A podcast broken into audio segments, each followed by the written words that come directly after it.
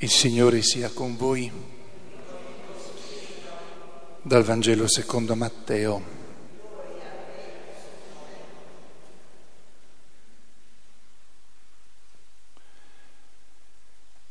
In quel tempo, vedendo le folle, Gesù salì sul monte, si pose a sedere e si avvicinarono a lui i suoi discepoli. Si mise a parlare e insegnava dicendo: «Beati i poveri in spirito, perché di essi è il regno dei cieli. Beati quelli che sono nel pianto, perché saranno consolati. Beati i miti, perché avranno in eredità la terra.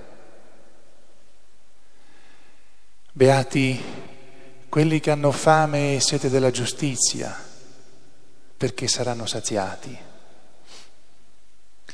Beati i misericordiosi, perché troveranno misericordia. Beati i puri di cuore, perché vedranno Dio.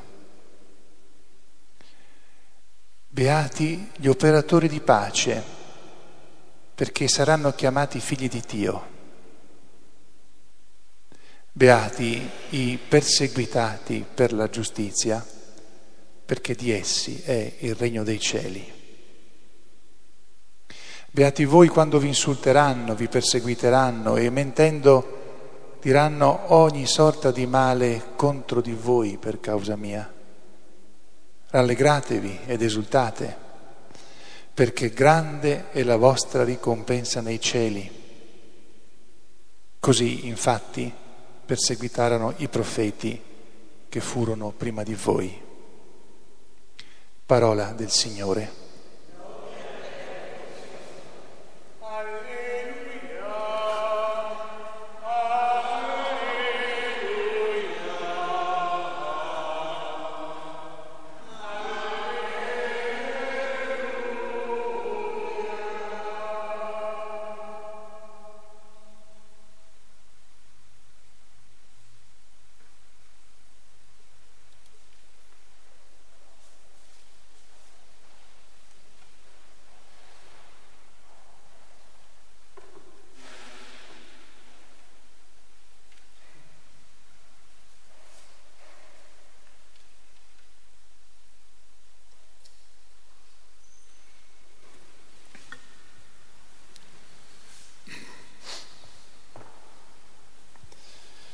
Sia lodato Gesù Cristo.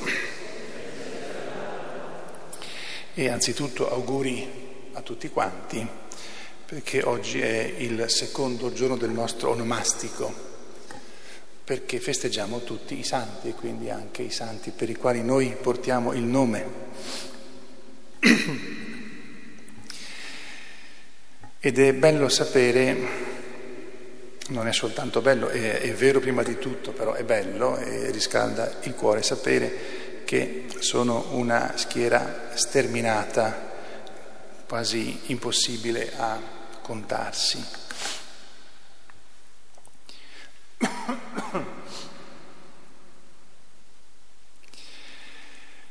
Leggendo questo brano di Vangelo che conosciamo molto bene, potrebbe venire una... come dire, una, una idea eh, che poi tante, tante volte in qualche modo la si sente dire con parole le più diverse. Il cristiano, il santo, la persona santa, la persona cristiana è una persona remissiva che praticamente deve subire tutto, è la persona alla quale Eh, giunge molta sofferenza, ma si consola perché poi sarà premiata. E questo, questa idea non è così eh, peregrina, non è così, come dire, eh, poco, poco diffusa. In verità, eh, questo brano di Vangelo, scelto per questa solennità, non vuol dire quello, anche se molte volte ai cristiani viene chiesto di essere remissivi. In verità è, è, è tutt'altro, anzi, di per sé, perdonatemi la parola piuttosto forte, il cristiano è aggressivo ed è molto violento contro il male. Per capire come realizzare queste beatitudini e anche quello che non vogliono dire, prendiamo Gesù. Allora, quello che dico potrà sembrare forse strano, ma ho dalla mia parte grandi teologi di un tempo, quindi è una realtà che di per sé la si insegna da secoli. Qual è la persona che ebbe la passione dell'ira, la più sviluppata, ma la più armoniosa e equilibrata? Qual è l'uomo che ebbe la passione dell'ira così forte, ma così ben armonizzata tra tutti noi? Ce ne sarebbero due, tante, ma la prima. Gesù. Gesù ebbe la passione dell'ira talmente forte, ma non una ira come quella che conosciamo noi. Come ha fatto, a parte che era Dio, e questo cambia tutto, però come ha fatto a rimanere fermo nell'orto del Getsemani e durante il suo processo e la flagellazione e a non scatenare l'ira distruttrice che, con la quale poteva distruggere? L'ha fatto perché la sua passione dell'ira l'ha saputa vivere nella perfezione assoluta della sua santità e non si è rivoltato contro gli uomini, ma contro l'opera di Satana, e quindi ha risparmiato gli uomini e ha distrutto la morte, e quindi si è sottoposto a, addirittura alle torture per non distruggere gli uomini e per non lasciare che gli uomini venissero dannati per sempre. Lì Gesù ha fatto ricorso, come uomo, alla passione dell'ira, perché la passione dell'ira è quella passione non con la quale ci arrabbiamo e basta, con la quale ci scagliamo contro quello che in questo momento ci sembra cattivo, che ci faccia del male. Se uno mi dà fastidio, io mi arrabbio contro di lui.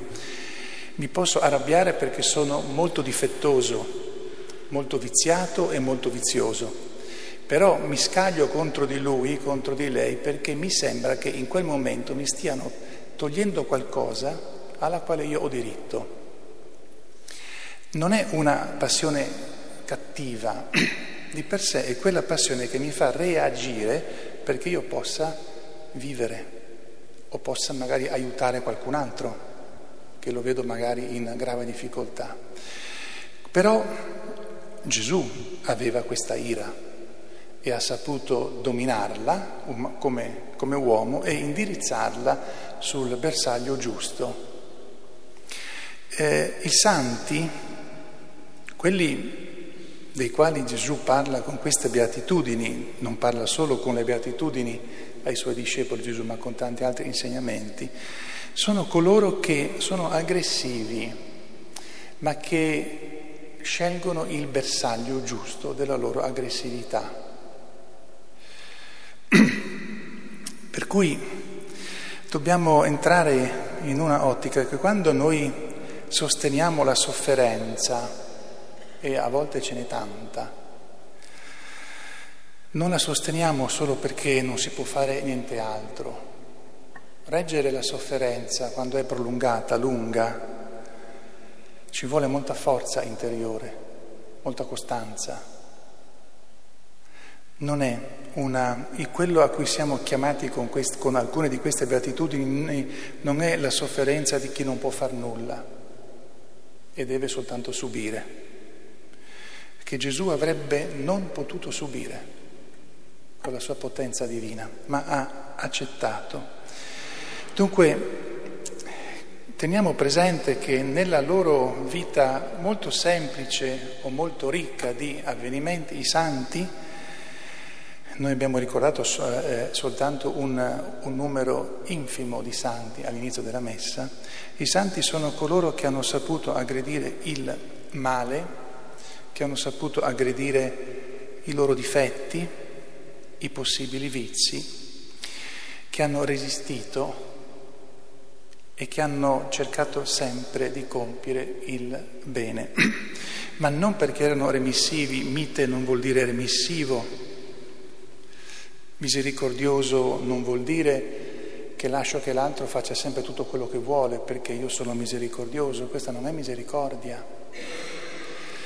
Misericordia è quella di Gesù, di Maria Santissima. Gesù non si è fatto fare per forza tutto quello che gli altri volevano ogni volta.